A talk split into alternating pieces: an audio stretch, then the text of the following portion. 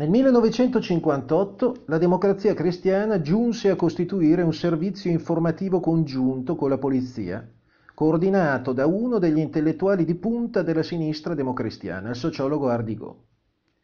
Chi visita l'archivio DC all'Istituto Luigi Sturzo troverà nei fascicoli Informazioni riservate del segretario nazionale un'ampia raccolta di veline dell'ufficio Affari riservati del Viminale riguardanti soprattutto Partito Comunista, Partito Socialista e CGL.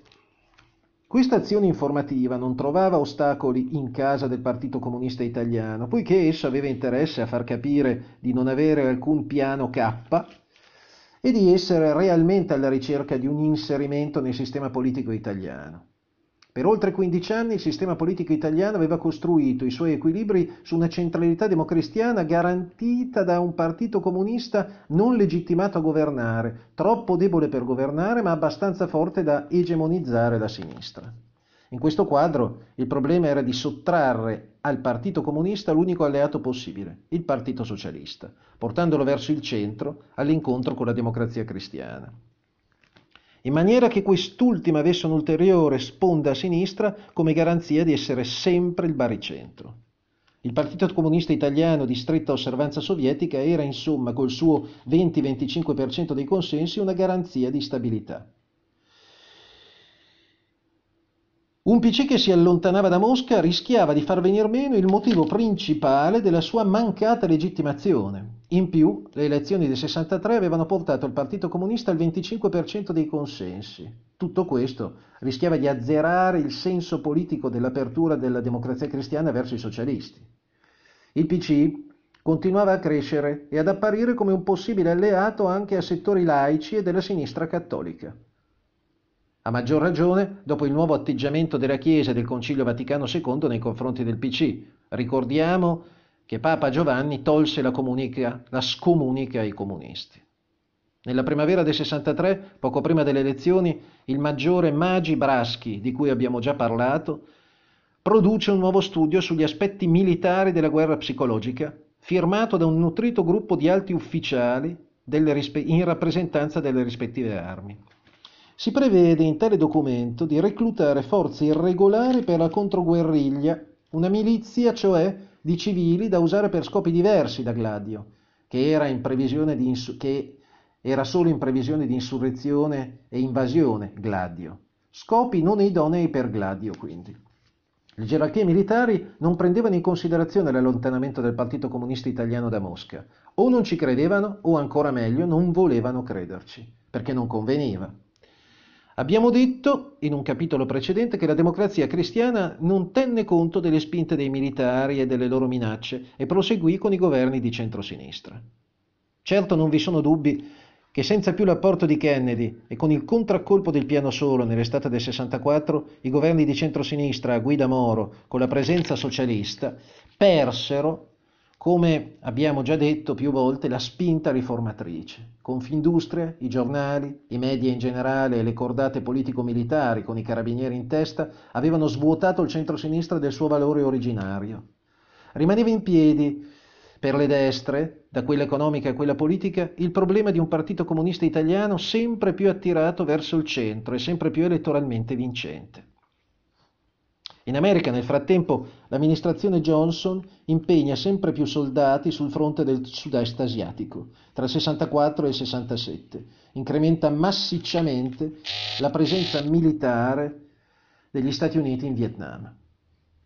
Quello che all'epoca di Kennedy era un mero appoggio con consiglieri militari e l'esercito regolare vietnamita contro l'avanzata comunista, ora si trasforma in un vero e proprio conflitto che causerà centinaia di migliaia di perdite di vite umane, prima di tutto vietnamite, ma anche tra i giovani militari statunitensi. Johnson non dà seguito ai programmi di legge di Kennedy bloccati che il Congresso aveva bloccato, come abbiamo già raccontato nei capitoli che hanno riguardato Kennedy ripristina le agevolazioni fiscali ai petrolieri, ferma le politiche antitrust del Ministero della Giustizia, dà l'incarico a vita a J. Edgar Hoover, il capo dell'FBI, rimette la CIA nelle mani dell'establishment, con Helms alla guida, gestisce McNamara in maniera diversa da Kennedy e lo fa partecipe della menzogna sul Vietnam. In cambio, in congresso le forze conservatrici gli danno il via libera alla legge per i diritti civili, fortemente voluta da Kennedy, ma soprattutto dal fratello del defunto presidente e ministro della giustizia, Bobby Kennedy. Il presidente Johnson si prende dunque un merito non suo e al contempo disinnesca l'operato del giovane ministro mettendogli accanto il ministro della giustizia aggiunto Nicholas Katzenbach, ideologo della commissione Warren. Bobby, così come altri collaboratori di Kennedy, abbandonerà l'amministrazione da lì a pochi mesi. Prima di, di proseguire con appunto l'Italia, è bene che spieghiamo in maniera chiara ed esauriente la questione vietnamita. Cessata l'occupazione giapponese nel 1945, il leader comunista Ho Chi Minh dà vita a un governo provvisorio non riconosciuto dai francesi, i quali non intendevano rinunciare alla propria influenza nella regione. Ne segue una guerra durata otto anni tra il Fronte Nazionale di Liberazione del Vietnam, Viet Minh, e i francesi. Con la sconfitta francese a Dien Bien Phu nel 1954, la prima parte della guerra cessa. La successiva conferenza di Ginevra del 1954 divide la penisola indocinese in tre stati indipendenti, Laos, Cambogia, Vietnam. Il Vietnam viene diviso in due lungo il diciassettesimo parallelo. Repubblica Democratica del Vietnam del Nord con Ho Chi Minh e capitale Hanoi, e Repubblica del Vietnam del Sud con Ngo Dinh Diem, cattolico, con capitale Saigon sotto protezione USA.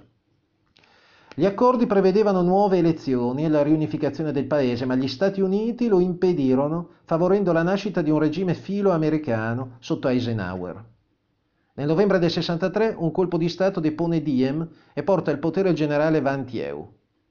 Per reazione si costituisce il Fronte di Liberazione Nazionale del Vietnam del Sud, composto da comunisti e alcune correnti dei buddisti.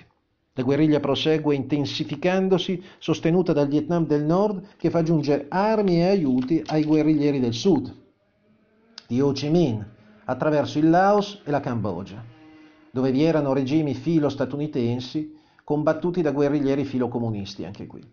Il 2 agosto del 64 il cacciatorpediniere americano USS Maddox, durante una ricognizione nel Golfo del Tonchino, viene attaccato da tre motosiluranti nord-vietnamite che lo hanno identificato come un vascello sud-vietnamita.